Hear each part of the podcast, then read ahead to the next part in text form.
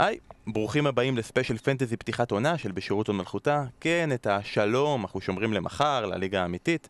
בשעה הקרובה אנחנו נעבור איתכם על המשחק הממכר והמעולה והמדהים והנוראי והכיף והבכלל בכלל לא כיף שנקרא פנטזי. קצת הסברים לחדשים, הרבה חומר למתקדמים, באילו טעויות לא כדאי לכם ליפול, למה ימי שישי בערב שלכם צריכים להיות דפוסים עד סוף חודש מאי, וגם אילו פרסים מחכים לזוכים בליגה שלנו. אז יאללה, בואו נצא לדרך.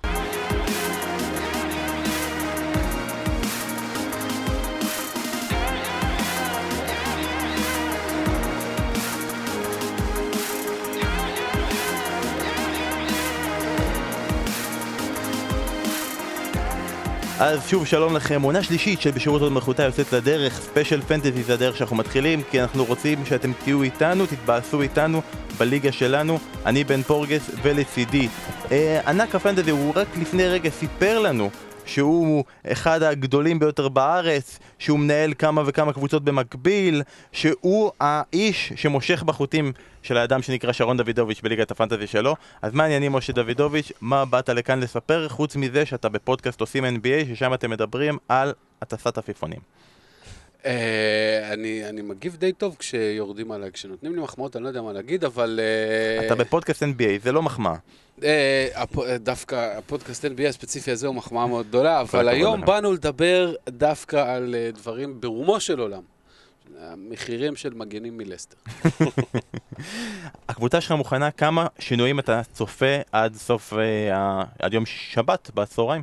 כל מי שאומר שהקבוצה שלו מוכנה אה, היום, בשני בבוקר, אה, חמישה ימים לפני אה, אה, הזה, אז הוא או שקרן, או גרוע. לא יודע לשחק.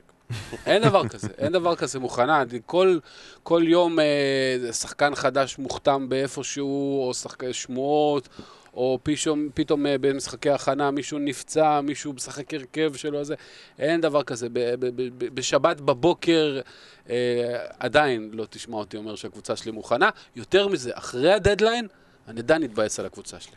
האמת היא שאני התחלתי, כאילו, הייתי די מבסוט על הקבוצה שלי, ואז התחלתי להתכונן ל pod.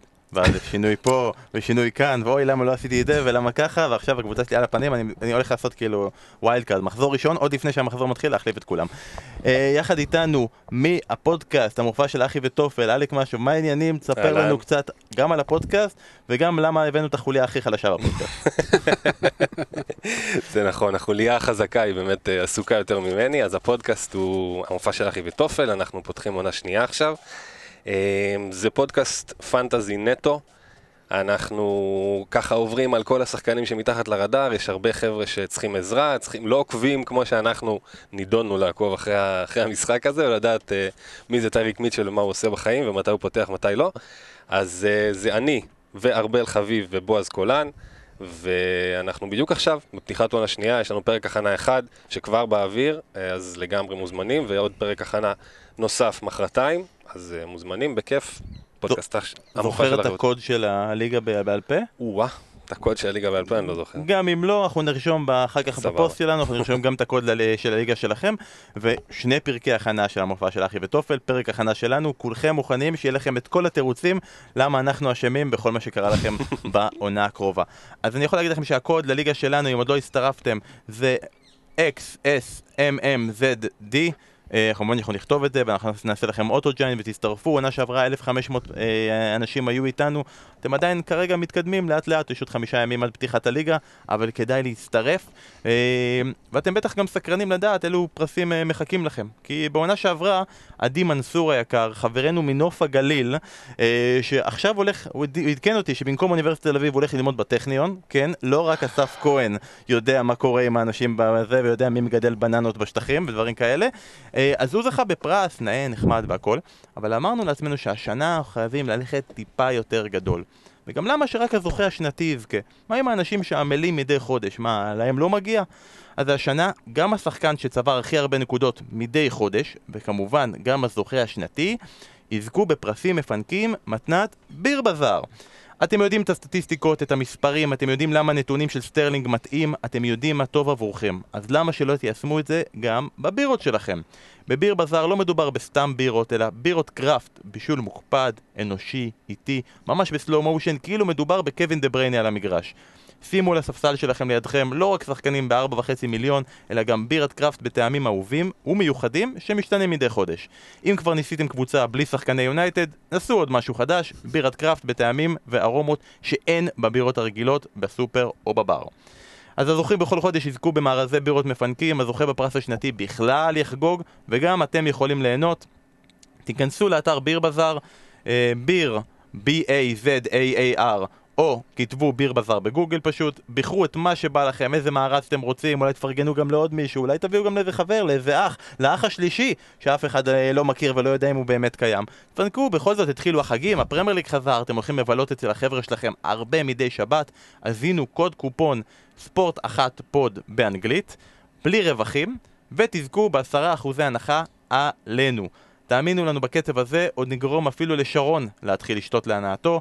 ביר בזאר, הבירה של ליגת הפנטזי של בשירות עוד מלכותה. אז באמת תודה רבה לביר בזאר, אה, ואני אפילו יכול להגיד, אנחנו כאילו, ככה מאחורי הקלעים, שארגנו את הדבר הזה, אז כזה היה לי פגישה אחרונה עם, ה- עם החבר'ה, וכזה 15 דקות לפני הפגישה, קבענו שעה וזה, ואז כזה הם כותבים לי 15 דקות לפני, אה, טוב, שומע, אתה תדבר עם רון, סבבה, אה, והוא מדבר באנגלית. דבר איתו באנגלית. 15 דקות לפני פגישה, שומע את כל הפגישת אה, ייעוץ והסברים וזה, תעשה עכשיו באנגלית. אני שולח הודעות לשרון ואסף, הצילו!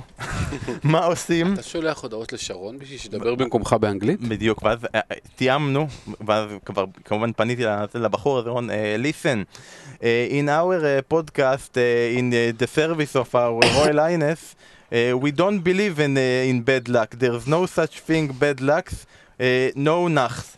זה, וככה קניתי אותו בביר בזאר יחד איתנו. אז uh, יש לנו פרסים בליגה שלנו, עכשיו רק הדבר, נשאר הדבר הקטן הזה של לזכות בליגה פס- שלנו. פס פס יצא ביר. אה, אז נתחיל רגע עם, טוב, כל אלה שכאילו מכירים ויודעים ומבינים, ומז... יכולים עם ה timestamp עכשיו לדלג קדימה לחלק הבא, אבל לכל המצטרפים החדשים שפחות אה, בקיאים בליגת ה fantasy, כי גם אני, לפני שנתיים, באתי ושאלתי, רגע, אי אפשר לעשות, כאילו, triple captain wild card באותו מחזור, זה לא, זה לא עובד ביחד וזה, תמיד אפשר ליפול ולטעות, אתה אתה עדיין שואל שאלות אני- כאלה? זה, זה, זה בשביל זה אני פה, בשביל לגנוב ממכם את כל הרעיונות. אז בואו רגע נסביר בקטנה, אלק, תסביר לנו רגע בקטנה, בעצם, מה זה פנטזי, ממש ב- בבסיס, מה המטרה, למה צריכים לעשות את זה ולמה אנחנו לא מצליחים לעשות את זה. אז בבסיס אה, יש לנו סגל של 15 שחקנים מהפרמייר ליג, אנחנו צריכים להרכיב מהם קבוצה. אה, שני שוערים, חמישה בלמים, סלש מגנים, חמישה בקישור ושלושה בהתקפה, עם הרכב של 11 כל, אה, כל מחזור. הנקודות על פי מה שהם עושים ב live, ב Premier League. אה, כל שחקן, פחות חשוב כרגע כמה מקבל כל שחקן על כל דבר שהוא עושה, אבל שערים, בישולים, clean sheet, זאת אומרת, רשתות נקיות בלי לספוג לשוערים ולהגנה, ועוד ככה אה, וריאנטים אה, קטנים של הדבר הזה. אתה מקבל 100 מיליון פאונד, אה, כל שחקן, מן הסתם על פי הביצועים שלו בשנים האחרונות, מתומחר, ואתה מנסה להרכיב קבוצה. אנחנו לא מצליחים, כי אה, אין מה לעשות, אלוהים זה בפרטים הקטנים, ואם אתה לא נובר, אז ככל הנראה לא תצליח. רוב הסיכויים שגם אם אתה נובר, לא כזה תצליח. פה נכנס העניין של המזל, שבדרך כלל אין לנו אותו, אבל אה, זה לגמרי יכול לתפוס, שזה, שזה נתפס זה מרגש. כמובן זה משחק שרץ לאורך כל השנה, אתם בוחרים קבוצה, מה שחשוב זה להתעדכן, לראות מי מצליח, מי מצליח פחות, לעשות חילופים, אה, כל שבוע יש לכם חילוף אחד בחינם, אם לא השתמשתם בשבוע אחד, בשבוע אחר כך יהיה לכם שני חילופים, וזה לא ממשיך הלאה, שני חילופים זה המקסימום, אפשר לעשות יותר חילופים, זה עולה לכם במינוס נקודות, וכו' וכו', כמו שאנחנו רגע נעבור על עניין הצ'יפים, אני רגע אסביר את הצ'יפים ואתה תגיד גם מתי כדאי להשתמש בהם. אז בכלליות, קפטן זה עוד לא צ'יפ, קפטן מדי שבוע מקבל ניקוד כפול, כפול. וייס קפטן זה המחליף של הקפטן במידה והקפטן לא שיחק. triple captain זה אה, צ'יפ אחד שמאפשר לנו ניקוד משולש לקפטן שלנו וזה קורה פעם אחת בעונה. free hit זה אומר שאפשר פשוט להחליף את כל השחקנים שלך בקבוצה ללא הגבלה למחזור אחד בלבד, ולמחזור אחרי זה הקבוצה שלך תחזור להיות כמו שהיא הייתה לפני כן, גם זה פעם אחת בעונה. wild card, פשוט להחליף את כל הקבוצה, שוברים את הכלים, לא משחקים, וזה קורה פעמיים בעונה. אז עולה השאלה, אוקיי, יש את כל הצ'יפים האלה, יש כאלה שינסו להשתמש בהם מהר מאוד בשביל אה, אולי גם לזכות בפרס החודשי ולקבל מארז מפנק של בירות, אבל בכלליות, בחוקי המשחק, ברעיון, איפה אתה ממליץ להשתמש בצ'יפים?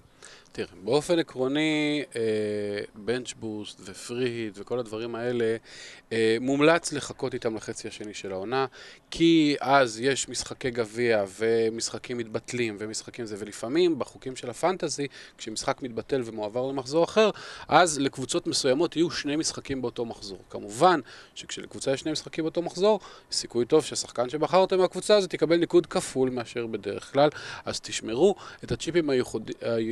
המיוחדים במידת האפשר שם, מחזורים חסרים, מחזורים כפולים. wild card הוא בחוקים, אתה יכול להשתמש בו רק, השנה זה עד מחזור 16 נדמה לי, ובחצי השני של העונה יש לך עוד אחד. wild card תשתמש, אין לזה ממש חוקים, ברגע שאתה ממש לא מרוצה מהקבוצה שלך. כשאתה צריך לעשות יותר משלושה ארבעה חילופים בשביל להגיע לקבוצה סבירה, פציעות, שחקנים איבדו הרכב, אה, קבוצה אחרת שמשתנה לה לוח המשחקים בצורה קיצונית לטובה, יכול להיות שזה זמן טוב. אה, אני בדרך כלל, אגב, כולנו, מנסים אה, לח- לעשות את הקבוצה הכי טובה שאפשר בהתחלה, ולהגיד, לא, לא, אני אשמור את ה wild card שלי למחזור מתקדם, ואז איפשהו במחזור חמש, שואה, בא ביאר, אה, אתה מתחיל לשנוא באופן אישי את השחקנים, להתקשר אליהם בלילה, להתעצבן, לצעוק עליהם, ויכול להיות שזה זמן טוב, וגם יש את המשחק עם המחירים, מחירים של שחקנים עולים ויורדים במהלך העונה, בדרך כלל לפי ההישגים שלהם ולפי כמה קונים ומוכרים אותם. wild card זו הזדמנות טובה אה, לטפל בערך הקבוצה שלך בצורה מרוכזת, אז אה, את ה wild card הראשון לא להתבייש לעשות גם במחזורים מ-4, 5, 6.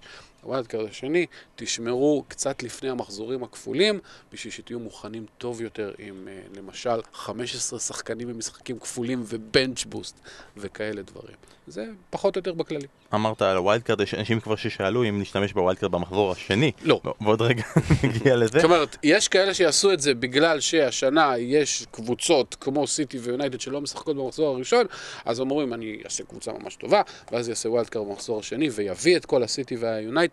אה, לדעתי זה בזבוז... wild card זה הצ'יפ הכי חשוב by far שיש לכם במשחק, ששווה לטווח ארוך הכי הרבה נקודות.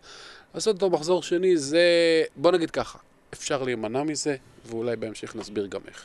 אז אנחנו באמת נרחיב בזה, התייחסת גם לגבי עליות מחירים, וגם לזה אני רוצה עוד טיפה התייחסות, אבל אני רק אגיד שהעונה, לעומת עונות קודמות, בגביע יש את הסיבוב השלישי שבו הקבוצות נכנסות, כבר בסיבוב הרביעי יהיה מחזור במקביל. כן. שזה לא קורה בדרך כלל בעונות, וזה אומר שיש סיכוי גבוה שבסיבוב הרביעי יהיה המון המון קבוצות חסרות, יהיה מעט מאוד משחקים, בהרבה מקרים כאלה הרבה פעמים הפרי היט בא לידי ביטוי. אז התייחסת לגבי המחירים העולים ויורדים. תראה, לרוב האנשים, רוב האנשים שמשחקים, כל מי שלא מכיר את המשחק, כולל אני, תעלומה. תעלומה. אתה יודע, יש כל מיני אתרים ואתרי פנטזי סקאוט וזה שאתה יכול להעריך ולהבין למה המחיר יעלה, למה המחיר ירד. אבל עזבו למה המחיר עולה ולמה המחיר יורד, בוא נגיד שזה אנומליה, זה קורה בגלל שאנשים מוכרים את השחקן וקונים את השחקן. איך והאם כדאי להשתמש בזה, וכמה לדעתך, אלק, זה צריך לבוא לידי ביטוי בבנייה של הקבוצה שלך? אוקיי, okay, אז uh, באמת זו שאלה מעולה וגם דיברנו על זה בפרק הקודם, הפרק הראשון של uh, אחי וטופל. המחירים זה משהו שבאמת מטריף את האנשים, והרבה פעמים בצדק. השאלה איך באמת לאזן את זה, כי בתחילת העונה אה, אפשר לשים לב שהמחירים עולים מאוד מאוד משמעותית אצל שחקנים שלא היו ברדאר, לא משנה כמה מחקרים עשית ולא לא ידעת, לא הכרת אותם, או שהוא תומחר קצת נמוך מדי אה, לביצועים שלו, או שהוא בכלל לא היה בליגה ואנחנו לא יודעים מה הוא יכול, מה הוא מסוגל. בתחילת העונה, עשרת המחזורים הראשונים, מחירים יכולים לעלות יותר. בשלב הזה, שוב, השיקול הוא אצל כל אחד, אני מרגיש שאפשר יותר להתחשב בעניין הזה, זאת אומרת להביא שחקן מספיק מוקדם בשביל לתפוס את העליית מחירים שלו, אה, בין אם זה בחילוף, בין אם זה ב wild card במחזורים ראשונים, אה, ולבנות את הקבוצה על פי השיקול הזה. אחרי שהעונה מתקדמת ואחרי שאנשים כבר תפסו, פחות עולים מחירים, אלא אם כן מגיע לך איזה שחקן כזה בינואר שפתאום מפוצץ את העניינים, אה, ויותר, אם כבר, אז מחירים מתחילים לרדת. אז אחרי מחזור 15-16 פנימה לתוך העונה, פחות להילחץ מעליות מחירים. בתחילת העונה לגמרי אפשר לקחת את זה כשיקול בבניית הקבוצה, כי אם אתה בונה את הקבוצה שלך עם הרבה שחקנים שהמחיר שלהם עלה, ב wild card הזה אתה מקבל ערך יותר גבוה לקבוצה שלך ואתה באופן ברור יכול לבנות קבוצה יותר טובה, פשוט כי יש לך יותר כסף. אז משה, אני רוצה שפה תרחיב ותגיד לי כמה אתה לוקח יותר שיקול את העניין של העליות מחירים, שצריך לציין, כששחקן עולה לו המחיר אתה מקבל חצי מהעלייה הזאת, כלומר צריך, שחקן צריך לעלות ב-200 אלף כדי שאתה תקבל 100 אלף, אתה לוקח את זה יותר בחשבון, או דווקא שחקנים שלך שמתחילים לרדת ולהיפטר מהם כמה שיותר מהר לפני שהקבוצה שלך ירד לערך. תראה, כמו שאלק אמר במחזורים הראשונים, בחצי הראשון של העונה אני בונה ערך. אני רוצה להגיע לאמצע העונה לא עם 100 מיליון תקציב, אלא עם 104, 105, ובסופו של דבר זה יהיה ההבדל בין uh, סנט מקסימין לאברץ למשל. Uh, עכשיו... למרות שאנחנו מאוד אוהבים את סנט מקסימין. אני מאוד אוהב את הוורץ. זה נכון. הוורץ, אתה חסרץ. אני חושב שבאמת, אם, אתה יודע, יש לך סימני שאלה ואתה לא יודע מה לעשות, אל תעשה חילוף ביום ראשון בערב לפני עליות מחירים, ואתה עדיין לא יודע מה קורה, ולחלק מהקבוצות יש משחקים באמצע השבוע וכאלה. אבל מצד שני, אם יש לך כסף מדויק, ואתה יודע בדיוק מי אתה רוצה, ו- ואין להם אה, משחק באמצע השבוע, במחזורים הראשונים, תהמר קצת יותר. אה, השחקן שרצית ובדיוק כבש אה, צמד יעלה ב-0.2, 0.3, והשחקן השני שהוא בכלל פצוע ירד. על, זה, זה, זה מכות מכות קשות וכואבות, ואחר כך אתה תהיה עם תקציב שממש יתסכל אותך. אז כן, לוקחים קצת סיכונים יותר בהתחלה, וקצת פחות בסוף. בוא נגיד ככה, בשליש האחרון של העונה, אל תסתכל על מחירים. בכלל.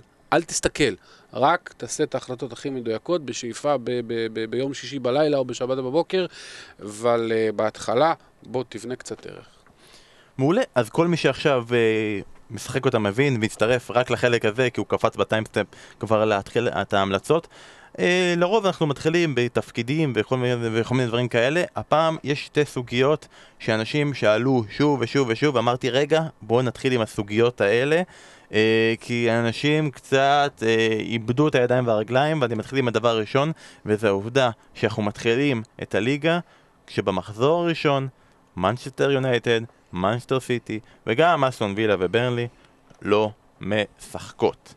כלומר, אם אתם מביאים, וואלה, אני התפרעתי והבאתי את ברונו פרננדז והבאתי את אה, רשפורד והבאתי את דה בריינה והצלחתי להביא גם איזה מגן מסיטי, יש לך ארבעה שחקנים שלא יקבלו ניקוד במחזור הראשון.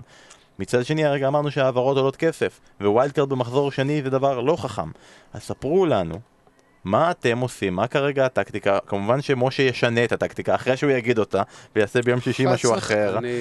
מה כרגע, נכון ליום ש... יבדקו את הקבוצה שלך הרי. מה כרגע נכון ליום שני? מה כרגע הטקטיקה שלך? אין לי שום בעיה להראות לכולם את הקבוצה שלי ומה אני עושה ומה אני חושב ומישהו רוצה להעתיק אותי זה בעיה שלו. אה, תשמע, אה, הבעיה היא באמת, שאתה יודע, ש, ש, שקבוצה, ב, שבאמת יש לה המון שחקני פנטזי, נכסים מעולים, כמו אסטון וילה, לא סתם, כמו יונייטד או, או סיטי, לא משחקת, אז אתה יודע, יונייטד כולם עדיין זוכרים את הסוף של העונה אחרי הבועה, שכולם עם שלושה יונייטד והתקפה, ונותנים, וגרינווד, ומרסיאל, וברונו, ורשפורד, וכולם נתנו תוצרת. אז עכשיו כאילו, ויש להם לוח משחקים, אגב, די טוב. מהמחזור השני. אז אתה... מה זה, מחזור ראשון הם פוגשים כלום. לא, בדיוק. ו... אתה, אתה, אתה, אתה, אתה בסטרס, אתה, אתה רוצה, אתה נורא רוצה, אבל אתה לא יכול אה, לשים אה, מאוד קשה, כי גם השחקנים האלה, בגלל היכולת הטובה שלהם, יקרים, ורשפורד בתשע וחצי, וברונו בעשר וחצי, וכל מיני כאלה דברים. אז מה, אתה תשים ברונו בעשר וחצי על הספסל במחזור הראשון, ואתה תשחק עם סנט מקסימין, אנחנו נזכיר אותו עוד הרבה היום ב pod. אז כאילו, יש לך בעיה. אז אוקיי, אז, ו, ושלא לדבר על דה בריינה וסטרלינג וכאלה שכאילו, אין, אי אפשר.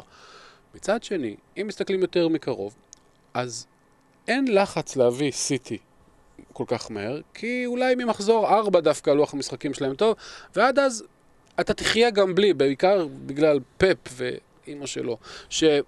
אתה לא יודע מי, מי ישחק, מתי ולמה, אתה יכול לחיות עם זה. יונייטד זה שאלה אחרת, אתה כנראה צריך לפחות שני שחקני התקפה מיונייטד למחזורים הראשונים. אתה לא יכול אה, לקחת את שניהם עכשיו, ומצד שני, להיות עם אפס זה לא טוב. לתכנן חילוף כבר במחזור הראשון, תמיד משהו משתבש. פתאום אה, ורנר לא הרכב, פתאום לא יודע מה, פתאום שחקן שרצית אה, נפצע. לתכנן חילוף זה בעיה. אז מה שאני עושה, אבחר אחד, לא יודע, גרינווד בשבע וחצי, אה, מרסיאל בתשע. אחד, שים אותו בספסל, תוודא ששאר הקבוצה שלך אה, אה, סבירה, ואז במחזור השני, אם צריך, תחזק בעוד יונייטד. אה, לא צריך wild אל תבזבזו, זה הצ'יפ הכי חשוב שיש. עכשיו רגע לפני שאלק מוסיף, כשאתה אומר לחזק בעוד אחד, אתה כנראה, עזוב את גרינווד, שהוא במחיר יחסית סביר, כל השאר מאוד יקרים. זה אומר שכרגע למחזור הראשון אתה בונה קבוצה שהיא לא 100 מיליון, מראש מביא שחקן יחסית זול בידיעה שאתה תחליף אותו, משאיר 4 מיליון פנויים. לא, אני לא, אני, אני לא, אי אפשר, אי אפשר להשאיר 4 מיליון פנויים. מה שכן, אני אוהב להשאיר חצי מיליון פנוי. כי במחז... השחקנים, התמחור שלהם הוא בחצאי מיליון. זאת אומרת, שחקן יכול לעלות 7.5 או 8, הוא לא יכול לעלות 7.7 בהתחלה. ואז המחירים משתנים. אבל הבעיה היא ששחקן, אם הוא עולה אפילו ב-0.1, חסר לך חצי מיליון. אז אני אוהב להשאיר חצי מיליון בשביל אה, לשדרג אה, שחקן מ-7.5 ל-8 אם צריך. כמובן שזה לא עונה על כל הבעיות, אבל זה נורא נורא מתסכל לקחת שני שחקנים באותה עמדה, באותו מחיר, ולהגיד, טוב, זה לא עבד לי עם ההוא, אני אחליף את ההוא, ולגלות שחסר לך 0.1 ואכלת אותה. זה פחות או יותר מה שאני עושה. אז שמענו את הטקטיקה שלך, משה, מה אתה רוצה להוסיף? מה הטקטיקה שלך? מה לקחת עכשיו ממה שהוא אמר? תשמע, אין הרבה מה להוסיף אה, על מה שמשה אמר, באמת שלא. אה, בגדול, אין מה לשים אה, את ברונו על הספסל. אין מה לבנות בניינים על סיטי לפני שאתה רואה מה קורה שם. גם ככה, אחרי חצי עונה שאנחנו רואים אותם משחקים, אנחנו יודעים שהבנקר היחידי שם בהרכב קבוצת פנטזי זה דה בריינה, וכל השאר זה על בסיס תפוס אותו ב- ביום טוב, ותפוס את ההצגה שלו, או שתיפול קשות ותשאר עם שחקן שלא משחק כי הוא סבל מרוטציה. אז באמת, אם, אם באמת בא לכם על מישהו ממנצ'סטר, שזה super legit, אז אה, זה כנראה מישהו, גרינווד על הספסל למחזור אחד, ואז אולי להשתמש במח... בחילוף שלך, ופתאום למצוא את עצמך עם שני שחקני יונייטד, כי שמרת חצי מיליון אה, בצד בשביל להביא את מרסיאל על חשבון נגיד דני אינקס, שפתחת איתו את העונה, לצורך העניין. אבל לא להילחץ מזה. צריך קודם כל לראות מה קורה, מה נהיה. ובטח את סיטי, אה, לבנות לאט לאט, וגם יונייטד, אתה לא צריך להתחיל עם שלושה בהתקפה על מחזור uh, שני. אה, זה בסדר לחכות ולראות מה קורה שם. גרינווד הוא היה השלישי בהרבה התקפות כי הוא עלה ממש ממש זול שנה שעברה, השנה הוא כבר שבע וחצי, זה כבר, שיק... כבר שיקול, אז אפשר לחכות ולראות. נראה לי שבדברים האלה גם צריך לזכור שלעומת עונות קודמות, אה, בעונות הקודמות ברגע שהליגה התחילה, חלון העברות נסגר. העונה זה לא קורה, חלון העברות יימשך גם אחרי הליגה. כלומר, יש הרבה פעמים שאתה תביא איזה שחקן שאתה אומר, אוי יופי וזה, אבל אתה יודע שמתוכנן להביא שחקן על הראש שלו. ואז לאט לאט אתה תמצא את עצמך, סבבה אם זה כאילו, אתה יודע ששחקן פצוע וכרגע הוא פותח, אבל אם יש לך שלושה ארבעה שחקנים כאלה בקבוצה, הקבוצה שלך יכולה להתרוקן מנכסים מאוד מהר. אה, נמשיך עם הסוגיה השנייה שאנשים לא יודעים מה לעשות איתה, וזה צ'לסי. כי בצ'לסי כרגע אנחנו מדברים על קבוצה שבה אם אנחנו מסתכלים על החלק, אני אקרא לזה החלק ההתקפי, החלק שמניב נקודות, יש להם את מאונט שעולה 7, פוליסיק עולה 8.5, אדסון אודוי, מי זוכר שיש אדסון אודוי, הוא עולה 6 רק, אבל הוא שם. זייח 8, אברץ שהגיע עכשיו 8 וחצי, ורנר 9 וחצי, אברהם 7 וחצי, ז'ירו 7, וכמובן צריך לקחת בחשבון שאומנם לא- אף אחד לא ייקח אותם בפנטזי, אבל קיימים קובצ'יץ' וג'ורג'יניו וקנטה, והם אשכרה משחקים שניים משלושה משלושתם, יותר מדי שחקני התקפה מעניינים ופוריים בצ'לסי. ברור שאני יכול לעשות פה ניקוי ולהגיד אוקיי, לפי איך אני מסתכל על זה עכשיו, את ג'ירו אל תביאו וזה, אבל יש שם הרבה מאוד אופציות.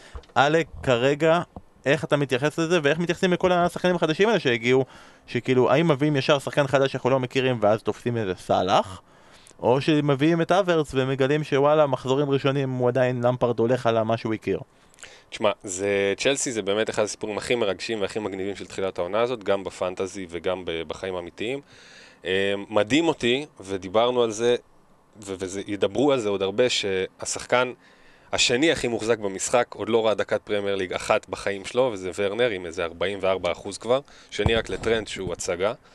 אמ, זה מטורף, זה יכול, זה מן הסתם קורה בגלל כל מיני סיבות, כי יש קצת חולשה בחלוצים, וורנר מגיע עם מספרים מטורפים מהבונדסליגה, וזה מרגש, והוא לא עולה כזה הרבה, רק תשע וחצי. אמ, הוא אצלי כרגע, הוא אצלי כרגע, אבל בעיקר מהפחד של ירידת מחיר בהתחלה, אמ, של לא לתפוס את ההצגה בהתחלה, אם זה כן יפגע.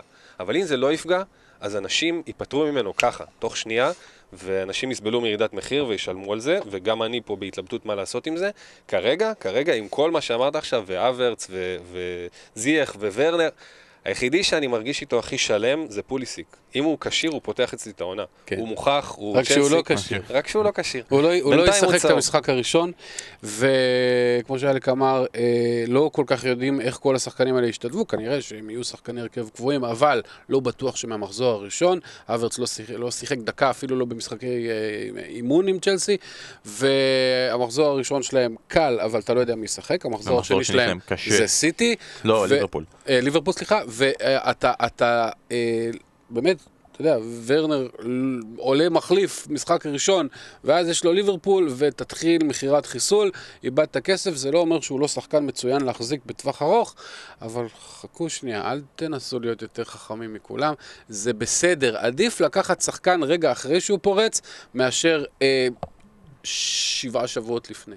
אז רגע, אני חייב להבין מתוך הדבר הזה, כי אתה אומר אל תנסו להיות יותר חכמים מכולם, מצד שני כולם הולכים על ורנר, השחקן השני הכי מוחזק, אז זה לא יותר חכמים מכולם, זה, זה, זה ללכת בעצם עם העדר, אז רני ממן שואל, ואני שואל אותך, ממליץ על ורנר, מחזור פתיחה, ברייטון בחוץ.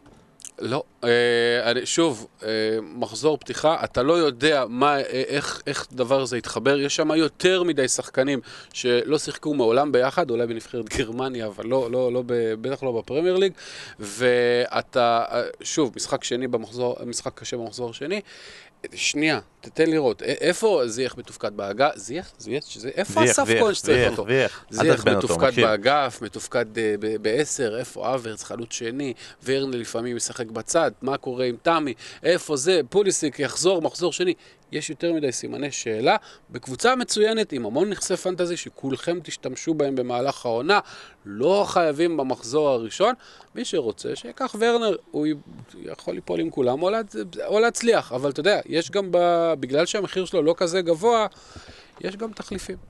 רק אני אשאל, כרגע, מחזור ראשון, כמה שחקני צ'לסי יש לך בקבוצה? אפס. אפס. אוקיי, סבבה, זה אומר שאתה גם עומד מאחורי, יש לי שלושה. לא, זה אומר, שאני קונסיסטנטי? בשקרים שלי. קפה שמתי, ורודיגר. כן, זה קבוצה בלי שוער, זה בעיה. זה בעיה. בסדר, בגלל זה אנחנו לא מדברים בכלל על אנחנו בכלל לא מדברים. על אה, ג'יימס למשל בהגנה, שאם הוא תופס הרכב יכול להיות אחלה של דיל ב-5.0, ולא מדברים על הרבה דברים, כי אתה, קשה לדעת כרגע מה קורה והאם יהיה להם שוער. טוב, לאט לאט אנחנו, מה זה לא מדברים? יש עוד, יש עוד זמן לפרק, אתה עוד לא הולך, זה בסדר. אה, גם צריך לקחת באמת בחשבון בהתייחסות לזה, יש קבוצות, פרמייר ליג, שלא עשו משחקי הכנה, שלא משחקות. כלומר, צריך לזכור את זה, הליגה נגמרה בסוף יולי, עד, עד כה תמיד בכל עונה, מ- היו באים ואומרים, הנה חבר'ה, תסתכלו. לונסטרם משחק קשר התקפי, הוא רשום בלם, כרגע עוד לא גילינו, ביקשתי ממך, עוד לא גילינו את הלונסטרם החדש, גילינו שחקנים ששינו להם תפקיד, שאולי זה מועיל לנו, אבל לא ככה, עוד לא מצאנו את זה. כל שחקן פנטזי אה, חובב, לא כזה שיושב עשר שעות ביום על ההרכב. כל שחקן צריך להגיד תודה שיש מעט משחקי הכנה. כל שנה יש פתאום ה- אה, איזה דווייט גל כובש שלישייה, כל מיני שחקנים שבאמת זה, מגיע המאני טיים, ופתאום הוא חוזר לספסל שלו, והוא חוזר ליכולת שלו, ועדיף לסמוך על מה שראיתם שנה שעברה, ולא על משחק הכנה מול אה, נוטס קאנטי יונייטד אפצה. אני זיהיתי את, שאדם 35 מחזורים לפני כולם. אתה, אתה, ועוד שנייה הוא פורץ, עוד שנייה, לא, לא, סוף- סוף עונה, 2023. סוף עונה הוא הבקיע אותה כמות נכון. שערים כמו דני אינקס. נכון. רק במחזור אחד ספציפי. אז בואו נעבור רגע לחוליות. אני רוצה להתחיל בהתקפה. ההתקפה בפנטזי הייתה בעצם, בשנים עברו, מקור כל המשחק. השחקן הכי משמעותי, השחקן שמניב הכי הרבה נקודות, זה תמיד היה מגיע מההתקפה. ונראה שבשנה, שנתיים, לפני שנתיים זה היה עונת ההגנה. עונה שגרמה לאנשים לחשוב לפתוח עם שלושה שחקני אה, אה, הגנה בשבעה מיליון, כי ההגנה זה כל העיקר. והעונה האחרונה, עוד רגע נגיע לזה, ל- ל- לאיזה תפקיד היא הייתה, והתקפה פתאום אין המון שחקנים יקרים. הרבה מאוד שחקנים יקרים, לא כולם כל כך רוצים לגעת בהם. אחוזי ההחזקה של הגוורו שפצוע, וגם של קיין, שהם השחקנים הכי יקרים במשחק, לא כאלה גבוהים. אה, ופתאום עכשיו כולם מחפשים, זה נראה שהקו הכללי כרגע של אנשים שמחזיקים אה, שחקנים בפנטזי, מכל מי ששיחק עד עכשיו, לא להחזיק התקפה יקרה. גם אתה בגישה הזאת? תראה, ה-FPL, הנהלת המשחק, עשתה השנה מהלך אה, אה, שנראה בהתחלה קצת מוזר, אבל בסופו של דבר הגיוני. היא אמרה, די כבר עם השקר הזה. שחקנים שמשחקים על הקו, הם לא באמת חלוצים. כל מיני אובמה יאנג וראשפורד וגרינוורד, שכל שנה מסורתית היו חלוצים, בוא, הם קשרים תוקפים. עכשיו שוב, יש שאלה באמת, האם זה ככה או ככה, אבל בואו נשים חלוצים, רק חלוצים ממש, ואת קיין שהוא בלם אחורי. אבל אה, אה, בסופו של דבר, אז יש לך עומס של אה, קשרים שפעם היו אה, אה, חלוצים. אגב, מתמחרים אותם גם יותר יקר, כי הם מקבלים יותר נקודות על גולים מקישור וכו', אבל אה, זה, זה הופך את אה, הפול של החלוצים שמהם יש לבחור ליותר מצומצם ויותר, אה, אה, נקרא לזה קל. מצד שני, קל זה לא. ואיך אתה צריך להתלבט עכשיו בין uh, מיטרוביץ' לצ'ה אדמס לזה, ועדיין יש לך אגוארו וקיין וכאלה. הבחירה נהייתה יותר uh, זה, והמון המון שחקנים עכשיו uh, שוקלים לשחק עם חמישה קשרים ורק שני חלוצים, במקום שמסורתית זה תמיד היה, שים שלושה חלוצים, ו... ו... כי, כי משם הגולים. אני שמעתי אנשים שמשחקים, מתכננים חלוץ אחד בודד יקר, ושני, זה גם, שתי עגלות. זה, זה גם אופציה, אם אתה גם יכול uh, להכניס אותם לליגות על כסף שאני משחק בהם, אני מאוד יודע לך. אז אלק, תגיד לי אתה עכשיו באמת, אה, התייחסנו לזה, תגיד לי מי החלוץ כרגע של, ה... מבחינתך הבנקר ששווה את הכסף, ומי מהחלוצים היחסית יותר מתומחרים, לא לגעת. כרגע היחידי שאולי מגרד את ההגדרה של אה, שווה את הכסף זה מרסיאל שלא היה חלוץ שנה שעברה. הוא שודרג לעמדת החלוץ השנה, הוא עולה תשע, שזה לכל כיס, באופן יחסי לחלוצים.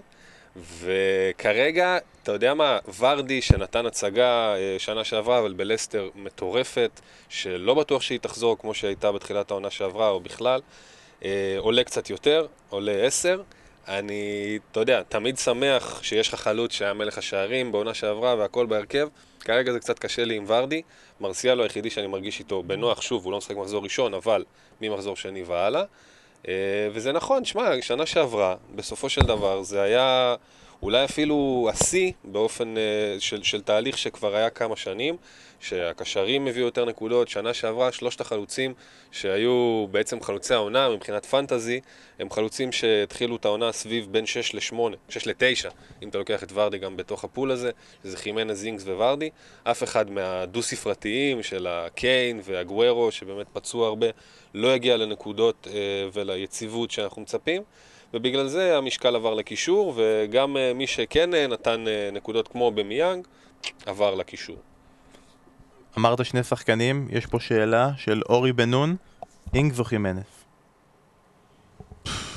תראה, אה, אני, חימנס הוא הרבה... שניהם אגב אותו מחיר, שמונה וחצי. חימנס הרבה יותר, אה, מה שנקרא, בטוח. הוא שחקן מאוד מאוד יציב.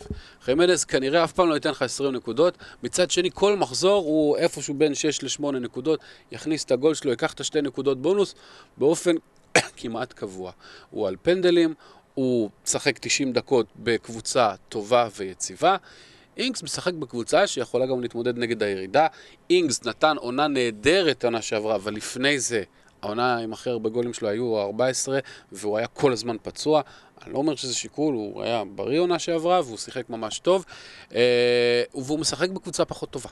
אז אה, אם אתה צריך לבחור אחד מהם בלבד, אני הייתי הולך על uh, חימנס, אבל אתה יודע, זה עניין של uh, תקרה מול רצפה, מה שנקרא. אינגס יכול לתת גם שניים, שלושה גולים, חימנס זה מאוד מאוד נדיר שהוא נותן יותר מאחד, אבל את האחד הוא ייתן. יפה מאוד, אה, ולא התייחסתם עדיין למי לא נוגעים. אז אני אגיד רגע למי מבחינתי לא נוגעים. קודם כל, אה, ילדים קטנים, אה, בנות 16 באילת. טוב, סליחה, תמשיכו. לא נוגעים, וכבר ראיתי כאלה שעושים איזה טעות הזו שנה שעברה, לא נוגעים בלקזט. לקזט יקר, יקר, הוא עולה כמה העונה? עולה... שמונה וחצי? שמונה, שמונה וחצי, כן. שמונה וחצי. ככה מהראש. לא, עולה שמונה וחצי, לא שחקן הרכב קבוע, אפילו לא שחקן ספסל קבוע, לא נוגעים בלקזט. שחקן מעולה אגב, חבל, ממש חבל. לא נוגעים בג'זוס, כל עוד הגוורו כשיר. ברגע שהגוורו נהיה כשיר, אני, יש פה התלבטות האם נוגעים באגוורו, אבל כל עוד הגוורו כשיר, יש שם רוטציה, לא כדאי, גם שחקן מאוד יקר, גם עולה תשע וחצי. לא נוגעים בפרמינו, והרבה פעמים אנשים מתפתים לגעת בפרמינו. כי הדבר האחרון שאתם רוצים זה, שח... זה לקוות שהחלוץ שלכם יבשל שער. כל הזמן לקוות, שזה, אתה אפילו לא מקווה שהוא יבקיע, כן, שימסור אחורה, שיעשה את התרגילים שלו, זה לא עובד. בוא.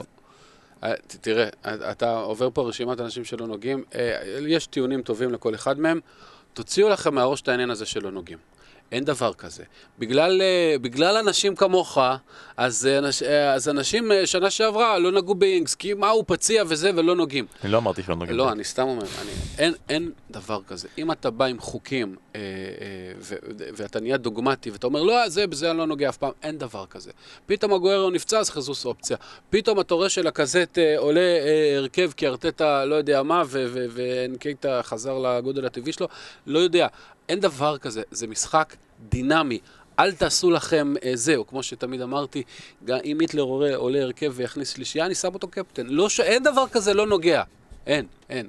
אז, אז, אז נכון, זה שחקנים שמסוכנים, ושחקנים שכדאי שיהיה לכם טיעונים ממש טובים ללמה להביא אותם, אבל אין דבר כזה לא נוגע. תשמע, פירמינו פתח את העונה שעברה, חמ- שישה, שבעה מחזורים ראשונים, עם תוצרת כל, כל, כל משחק, כל משחק, את הבישול, את השער, את הבישול, את השער, אני הבאתי אותו מחזור שבע, בום. רץ שבעה משחקים על שתי נקודות, לא עשה כלום, עד מחזור 14. יופי. עד שהוא יצא אותו מהקבוצה דבר היה שלי. לי עם פוליסיק, הבאתי אותו אה, אה, שישה, שבעה מחזורים, הוא לא עשה שום דבר, נודניק, זה, ובסוף העונה, אה, ראו שהוא חזר לפורמה, הבאתי אותו והחזיר את הצוות. נו, אז למדנו עכשיו. פירמינו לא מביא ממחזור 7 עד מחזור 14. יפה. פוליסיק, סוף העונה. מקווה שאתם נורא את הדברים אני-. רושם לעצמי. אנחנו. נגיש את זה אחר כך בדף. אוקיי, אבל דיברנו עד עכשיו רק על החלוצים העיקריים. נו רגע שנייה, אוקיי, כל המשחק פה אמרנו, חלוץ אחד יקר, שני שחקנים טיפה יותר זולים, להתחיל את השיקולים האלה של המיטרוביץ' או ככה.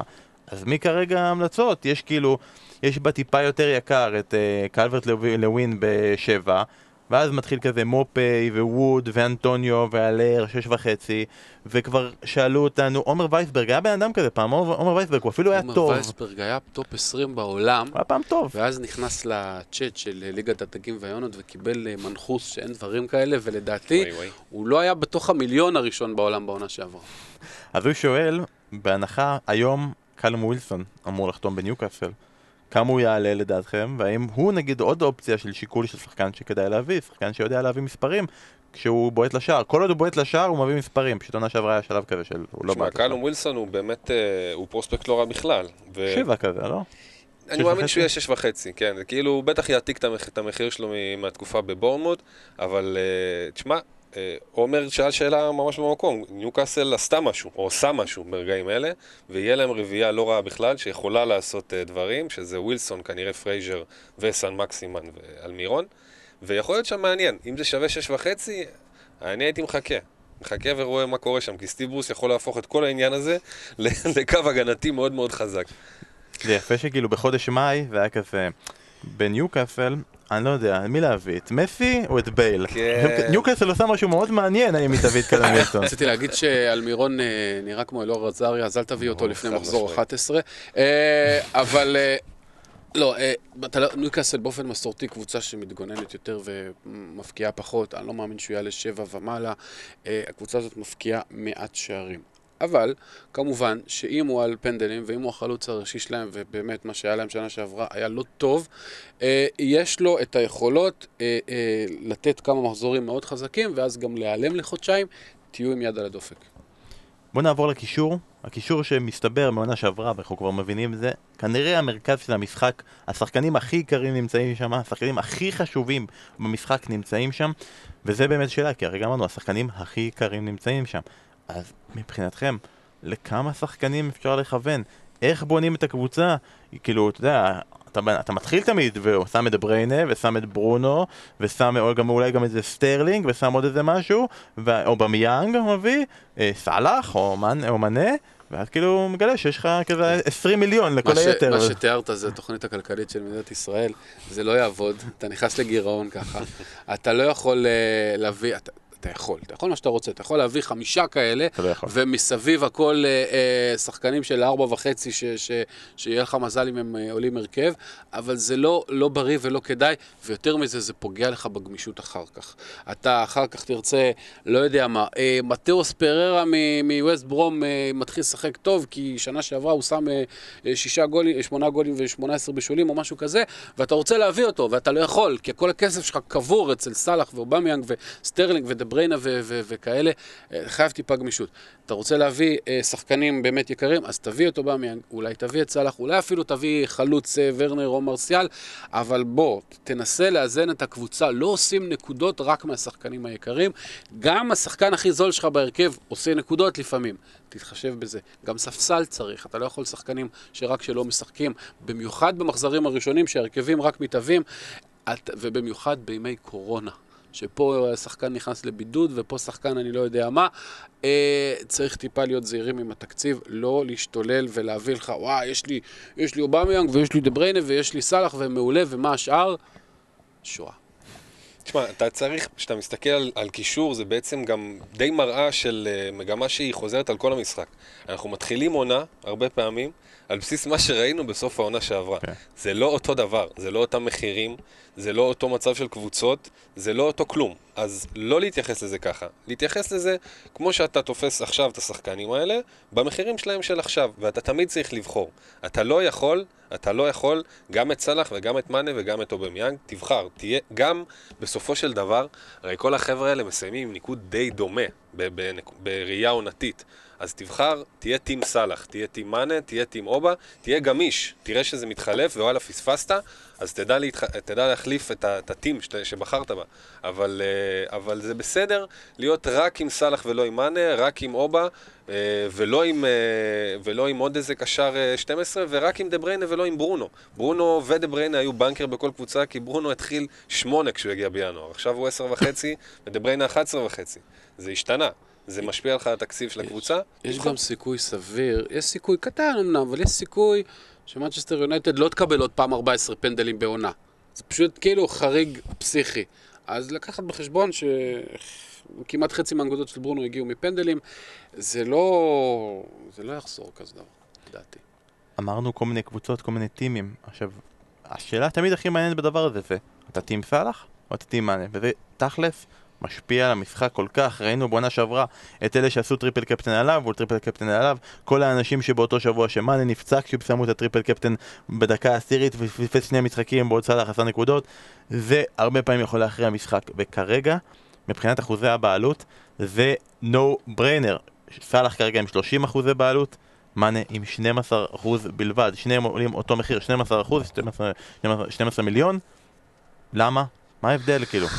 סאלח על פנדלים, ומאנה לא. זה פחות או יותר ההבדל העיקרי, וסאלח מגיע ליותר מצבים. אה, סאלח לעומת זאת בחודשיים האחרונים של העונה בזבז המון מצבים. היה לא יעיל לגמרי. אבל מצד שני, סאלח נתן לנו אה, עונה של 300 נקודות רק לפני שנתיים וחצי, ואחר כך באופן קבוע 20 גולים פלוס לעונה, והוא גם מבשל קצת יותר ממאנה. אה, אין הרבה שמפריד ביניהם. תכלס זה הפנדלים. למרות שאיך שסאלח בועט פנדלים, לפעמים, זה לא תמיד טוב, אבל uh, יש לו יתרון קל. Uh, לדעתי, ברגע שאנשים רואים שיש יתרון לסאלח על מאנה, הפחד מאחוזי הבעלות גורם לפערים ביניהם לגדול מעבר לפער הראוי בצורה פרופורציונלית. Uh, אתה אומר, כאילו, אני אפול, אני אפול עם כולם. בסדר, אבל uh, אין, אין כל כך הרבה שמפריד ביניהם. Uh, זה רק העניין של הפנדלים. תשמע, יש משהו מוזר שקרה העונה, לפחות בעיניים שלי, ואולי אה, משה, שהרבה יותר ותיק ממני, יכול להסביר לי כאילו מה, מה עומד מאחורי זה, זה הקטע של המחירים.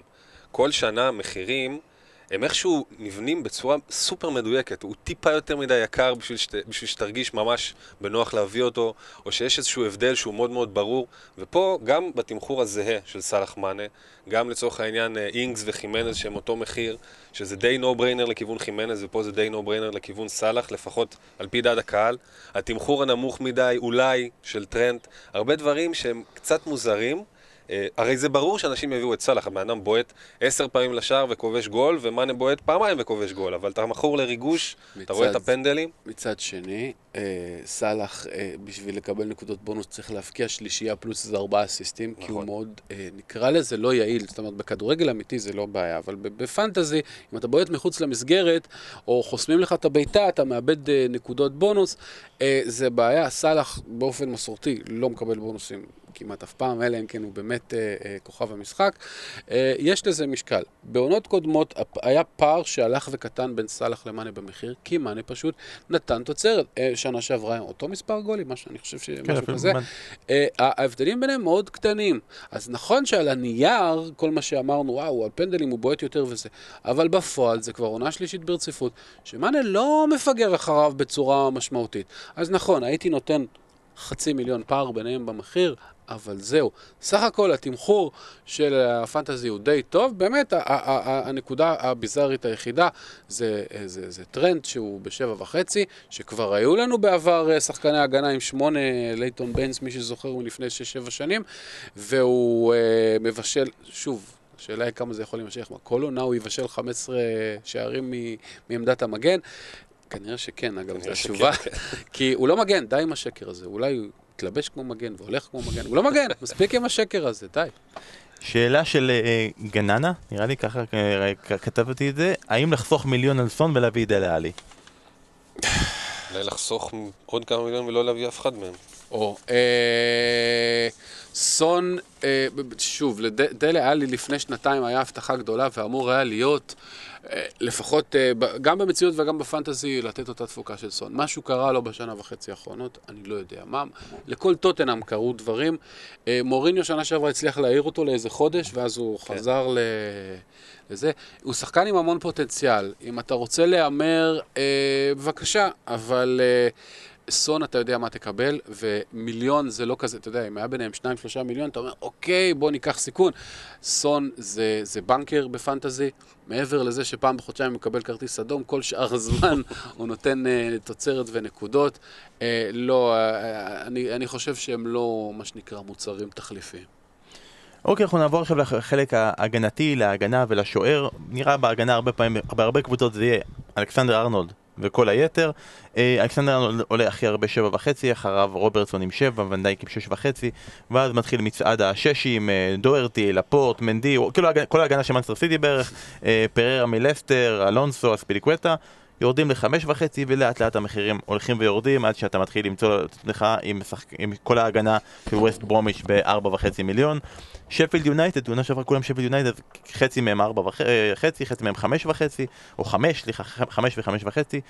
הרבה מאוד התלבטויות, החוליה, נגיד, הרבה פעמים בקישור, זה די ברור מה אנשים יעשו, בהתקפה, זה די ברור מה אנשים יעשו, אבל אז נגמר להם הכסף, ואז הם הביאו אלכסנדר ארנולד, ובכלל נגמר להם הכסף, ונראה שזה יהיה החוליה הכי מבורדקת, מבולגנת במשחק מבחינת ההבדל בין הקבוצות. ומה עושים? כן, שמע, כרגע אצלי בקבוצה זה הגנון של טרנט. זה טרנט ועוד uh, רביעייה של 4.5/4. אני לא חושב שכרגע יש מישהו שהייתי שם עליו את הצ'יפים שלי לשים uh, 6 מיליון או, או 5.5, למרות שלפורט לפני שנתיים, כשהוא לא היה פצוע, אז הוא היה באמת המגן המדורג הכי גבוה מחוץ לליברפול, מבחינת נקודות, גולים, clean sheets וכולי. אם הוא כשיר, אז הוא שווה את השש, אבל צריך שנייה אחת לראות, הוא גם בכל מקרה אין סיטי במחזור ראשון. זה טרנט חד משמעית, אין מה לא להביא אותו בשבע וחצי, זה צריך להיות ברור לכל מי שאתה משחק פנטזי. אה, ומשם זה כבר לנסות לפגוע בארבע וחצי, ואתה אף פעם לא יכול לפגוע במאה אחוז, זה ניסיונות. אה, זה אולי מגנים יותר התקפיים מקבוצות מרכז, אה, מרכז תחתית כזה, סאוטהמפטון, אה, דברים כאלה, לא לשים על זה יותר מדי צ'יפים, לא חושב שצריך לשים חמש על שפילד, דעתי. כרגע אני לא חושב שצריך לשים חמש על שפילד, לא חסר עוד קבוצות בהיסטוריה שעונה ראשונה נתנו עונה מפחידה ועונה שנייה הידרדרו.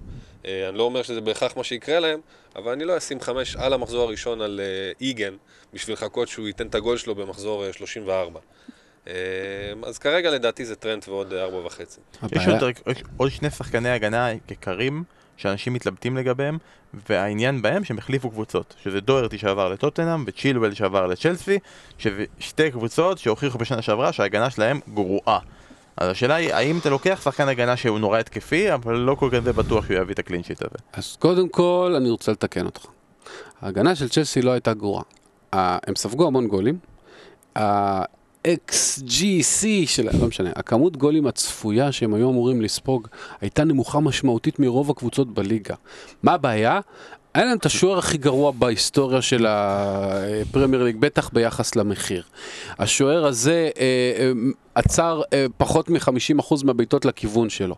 אם, אם צ'לסי מחליפה שוער, ההגנה שלהם, אני אגיד את זה שוב, שנה שעברה, לא הייתה רעה. פשוט לא משנה מי בועט, לא משנה מאיפה זה נכנס, כי, כי, כי קפה. אבל אה, אז, אז יש שם קצת הזדמנויות. אלונזו פעם היה אגדת פנטזי, זה כבר, ברגע שהוא לא הרכב זה בעיה, אבל יש שם את אה, ג'יימס בחמש, ואספילוקווטה שהוא בנקר בהרכב אה, בשש. אמרת אספילוקווטה הוא בנקר, וברגע שצ'ילואל יחזור, אז מה ג'יימס, איפה אתה שם אותו? נכון, אז השאלה היא, אתה יודע, אם הם משחקים חמישה מאחורה ואספילוקווטה ישחק בשלושה בלמים, וג'יימס כן ישחק.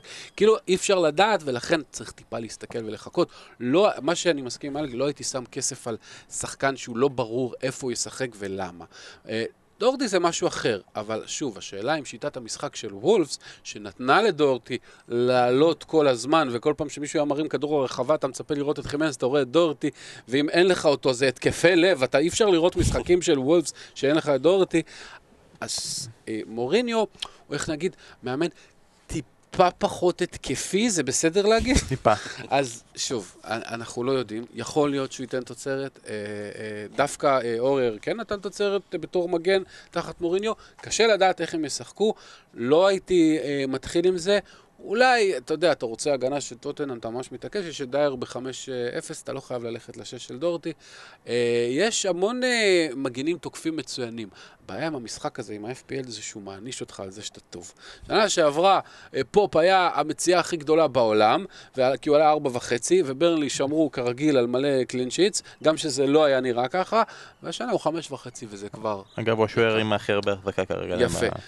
ושנה שעברה, אה, אה, שפילד עשו מפגנים הגנתיים מדהימים.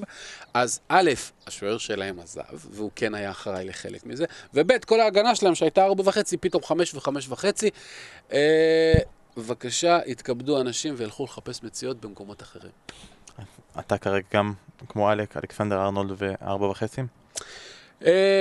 אה, כן, בעיקרון, למרות שאני שוקל כמה שחקנים אה, בחמש, אבל אה, כנראה שבסוף אנחנו נחסוך את הכסף. יש לא מעט שחקנים בארבע וחצי, אין, אין לונסטרום, אין שחקן הגנה בארבע שהוא גם במקרה חלוץ או משהו כזה, אין, אין השנה כאלה דברים. אין כמעט ארבעים שאתה מזה, יודע שפותחים. אין ארבע אחד שאתה יודע בוודאות שהוא פותח, יש איזה משהו בלידס ומשהו בפה, אבל אפילו שחקנים פצועים, המחליפים שלהם עולים ארבע וחצי, המשחק תמחר יפה, אבל יש המון שחקנים בארבע וחצי, שאתה אומר, אוקיי, לפחות לכמה מחזורים עד ה wild card, זה יחזיק אותי יפה, אז אני מסכים עם אלק. אוקיי, אנחנו מגיעים לעמדת של השוער, הדר אמיר שואל, שאלה שתמיד חוזרים אליה, תמיד, כל שנה. שוער, שני שוערים סביר, אה, סבירים במחירים סבירים, או אחד שיבטיח במרכאות הרבה ניקוד, ואחד זול שלא ישחק. אני אומר, אה, אחד אפילו לא יקר, זאת אומרת חמש וחצי ומעלה, אלא ארבע וחצי, חמש אם אתה מרגיש איתו ממש ממש בנוח. אני כרגע לא רואה מישהו בחמש שכרגע מושך אה, להכניס אותו, ארבע וחצי, ו... וזהו. מישהו בארבע וחצי שמשחק בקבוצת מרכז טבלה, סאוטהמפטון כזה, שזה בסדר, מקארתי כזה, שזה ממש בסדר. קלין שיט של, אה, של שוער בקבוצת צמרת, אליסון, אדרסון. יביא לך ככל הנראה 6 נקודות וזה אחלה. קלין שיט בטעות של איזה מקארתי, אחד לשניים שלושה מחזרים יביא לך את ה-11 כי יש לו עוד נקודות על הצלות ששוערים של קבוצת צמרת לא עושים. אני באופן אישי לא מרגיש הכי בנוח להביא שוער ביותר מ-4.5. כמובן שיש יוצאי דופן, ואם אתה באמת באמת רוצה שקט בהגנה ואתה רואה מישהו שמייקל שנה שעברה לפרקים, הנדרסון של שפי יונייטד שנה שעברה לפרקים באזור החמש מיליון, זה בסדר גם להביא אותו. עדיין, אני בעמדה שארבע וחצי לשוער זה ממש בסדר. לא, השאלה היא, אם אתה מביא ארבע וחצי... אבל שני ארבע וחצי, אני נגד, פשוט כי יש לי לב חלש. אני לא יכול לראות שתי נקודות בהרכב ואחת עשרה בספסל, כי בחרתי לא נכון בשנייה האחרונה. לא יכול עם זה. כן, אה, שוער, זה לא בדיוק עובד כמו שחקני הגנה. אה, זה נכון שקבוצה שסופגת אה, גולים, אז אה, שחקן הגנה לא יקבל שום בונוסים ושום ארבע נקודות על שער נקי. שוער, לפעמים, אתה מוזמן לשאול את שרון איך הוא לקח פעם את השוער של, לא זוכר מה זה היה, נוריץ' ו... גם אני הייתי איתו. בדיוק, ו- והם עצר הם- פנדל הם ספגו חמישייה. איזה שלושה גולים והוא עצר 11 נקודות כי עצר פנדל ושמונה הצלות וכאלה דברים. שוערים מקבלים נקודות על הצלות. לפעמים דווקא קבוצות תחתית שבועטים להם לשער הרבה, שוער ישיג את הארבע, חמש נקודות שלו גם בלי שהקבוצה שלו אפילו ניצחה. אה, אז, אז זה לא כל כך אה, משתלם, ובאמת, גם השוערים הכי יקרים פה עולים חמש וחצי, אלא אם כן זה באמת אליסון וכאלה. אין, אין המון טעם. מצד שני, הדבר הכי נורא במשחק הזה, זה אם אתה יום אחד קם בבוקר ומתעורר ומגלה שאתה צריך לעשות חילוף של שוער. אין תחושה יותר גרועה בכל המשחק הזה. אז פעם, אה, נגיד אתה רוצה להביא איזה קבוצה שהיא יחסית הגנתית, נגיד ברייטון כזה, ושוער טוב בעצירות, כמו ריין, אבל אתה לא רוצה להתעורר לבוקר שבו ריין הכניס את עצמו לבידוד כי הוא בא במגע עם חולה מאומת, אז, אז, אז, אז אתה לוקח את אה, בוטון שהוא המחליף שלו. מה הבעיה? בוטון עבר קבוצה. עכשיו, זה, זה קשה, אתה צריך כאילו למצוא שילוב של שמונה וחצי זה נהדר, אם אתה יכול להביא שוער אה, זול אבל טוב מקבוצה, אה, אה, מקבוצה תחתית אפילו, ואת המחליף שלו, שלמקרה שזה, זה השילוב הכי אה, אה, טוב לדעתי. כי מה ההבדל? בסוף תקבל אה, 127 נקודות מריין ו- ויהיה לך 140 מאדרסון. זהו, עם האחד וחצי ההבדל הזה, אתה תוכל לעשות הרבה יותר דברים בקישור. אנחנו כולנו תמימי דעים לא להביא שני שחקני שוע- שוערים שפותחים בשביל התקף לב. תראה, באופן אני, קבוע, אני הרבה, שאני כרגע עשיתי את זה, אבל... הרבה עונות הייתי מביא שתי שחקנים בארבע וחצי, ושיש להם לוח משחקים נהדר. ההוא משחק בבית, ההוא משחק בחוץ. וכל פעם אתה שם את הזה שבמשחק היותר קל, ואתה חוטף פיצוצים לפנים, זה לא, זה לא נעים. לא, זה לא עובד. אוקיי, רגע, ממש רגע לפני שאלות וסיום. כרגע, ההנחה שלכם, התקווה שלכם, אתה יודע, אי אפשר לדעת, אף אחד פה לא, לא נביא. שיהיה חיסון עד ינואר. ואת, אוקיי. בד... איך ידעת איך לשאול את זה? זה אוקיי. זה טוב שאנחנו עושים הרבה כן, פרקים ואנחנו יש לנו חיבור בינינו.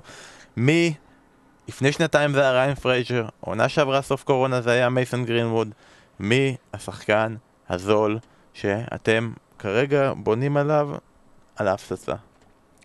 תשמע, אני אהיה חצי משוחד ואני אגיד סן מקסימן.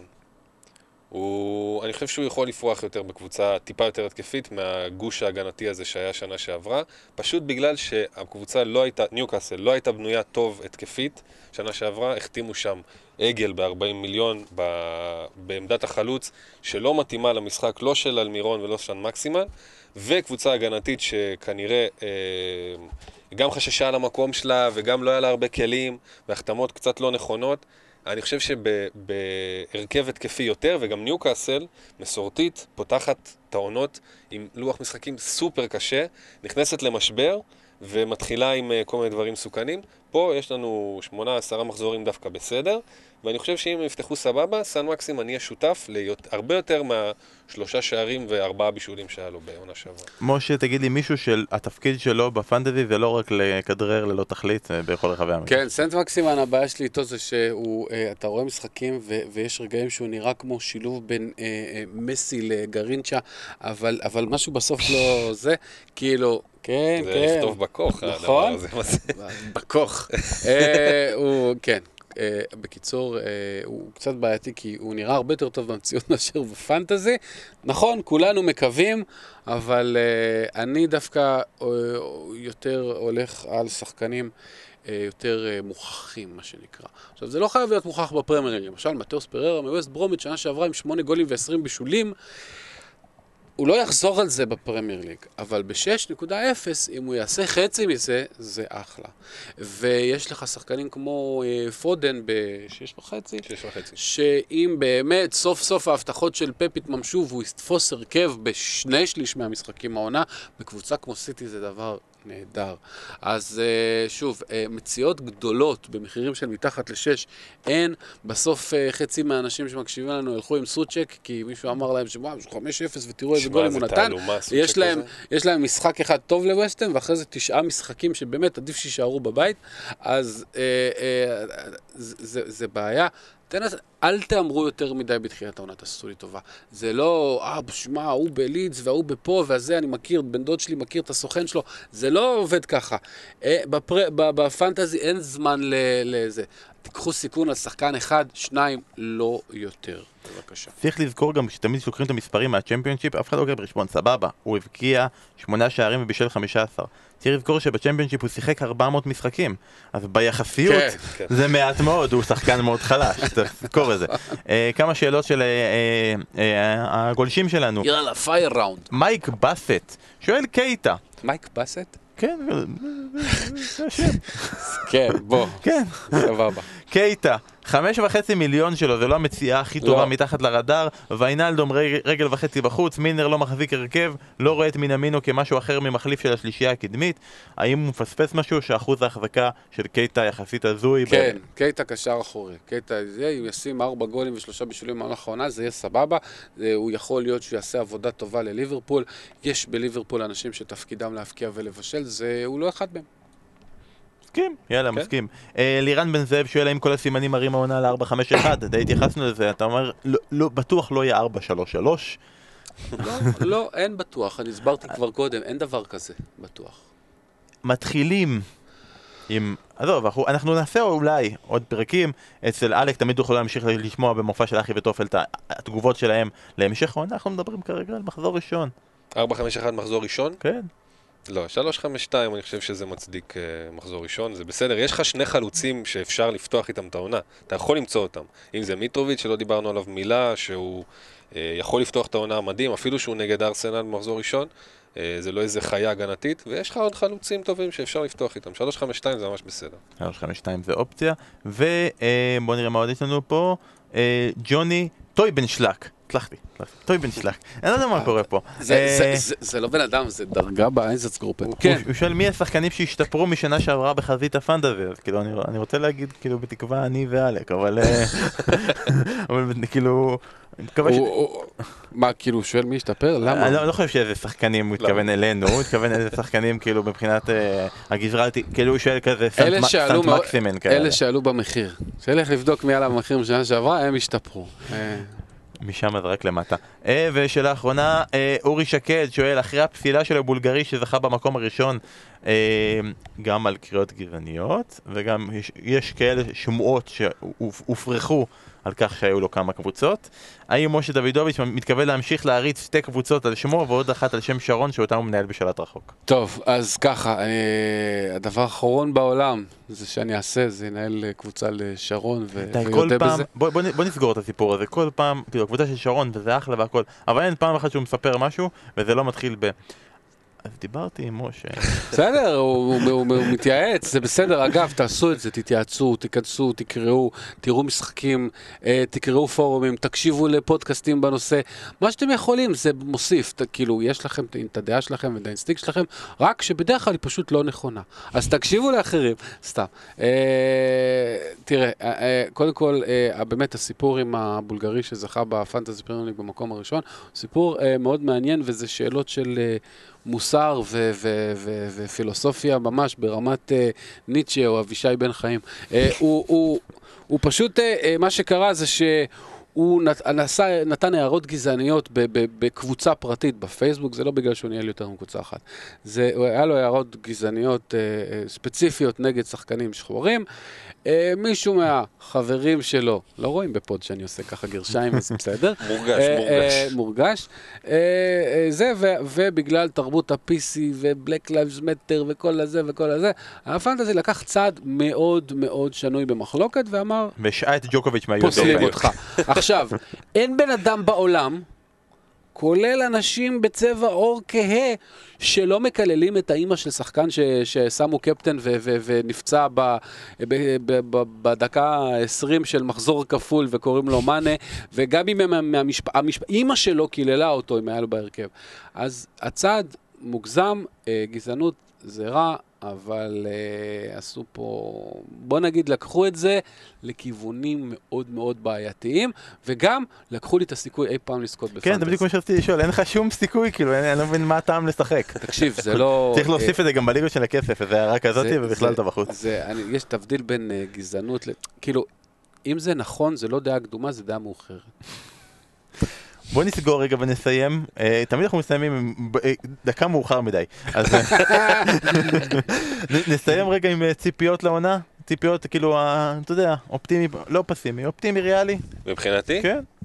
top 100 אלף אני מבסוט. top 100 אלף אתה מבסוט, ואני אומר, המ- המטרה שלי... אני בעיקר מריץ את ארבל, אני חושב שזה צריך להיות ברור. אנחנו מריצים את ארבל לעוד עונה ב top, אה, הוא סיים לא, היה אה, טוב, הוא היה 2,000 טוב, גם הליגה ומשהו של ה pod בעולם. היה ממש ממש גבוה. אה, כן, הוא סיים 2,000 ומשהו בעולם, נחזיק לו אצבעות של זה, וגם בועז, אני ובועז ביחד אה, נ- נשלוף נשלף ל top 100 אלף ונריץ את ארבל ל top 1K. אני אגיד את האמת, אני עונה, אני משחק בפנטזי כמה וכמה עונות, ברציני, משחק שתי עונות, בעונה הראשונה 40 אלף בעולם, הייתי מאוד מאוד גבוה, אחד כאילו, ב... אני רוצה להגיד במאה בישראל, לא זוכר כמה וזה, Mhm. עונה מאוד מוצלחת, עונה שעברה כישלון, ועל הכישלון הזה, מבחינת שרון, לא יודע כלום. אני, הוא, המטרה שלי, 100 אלף, 150, אכפת לי להיות מעליו.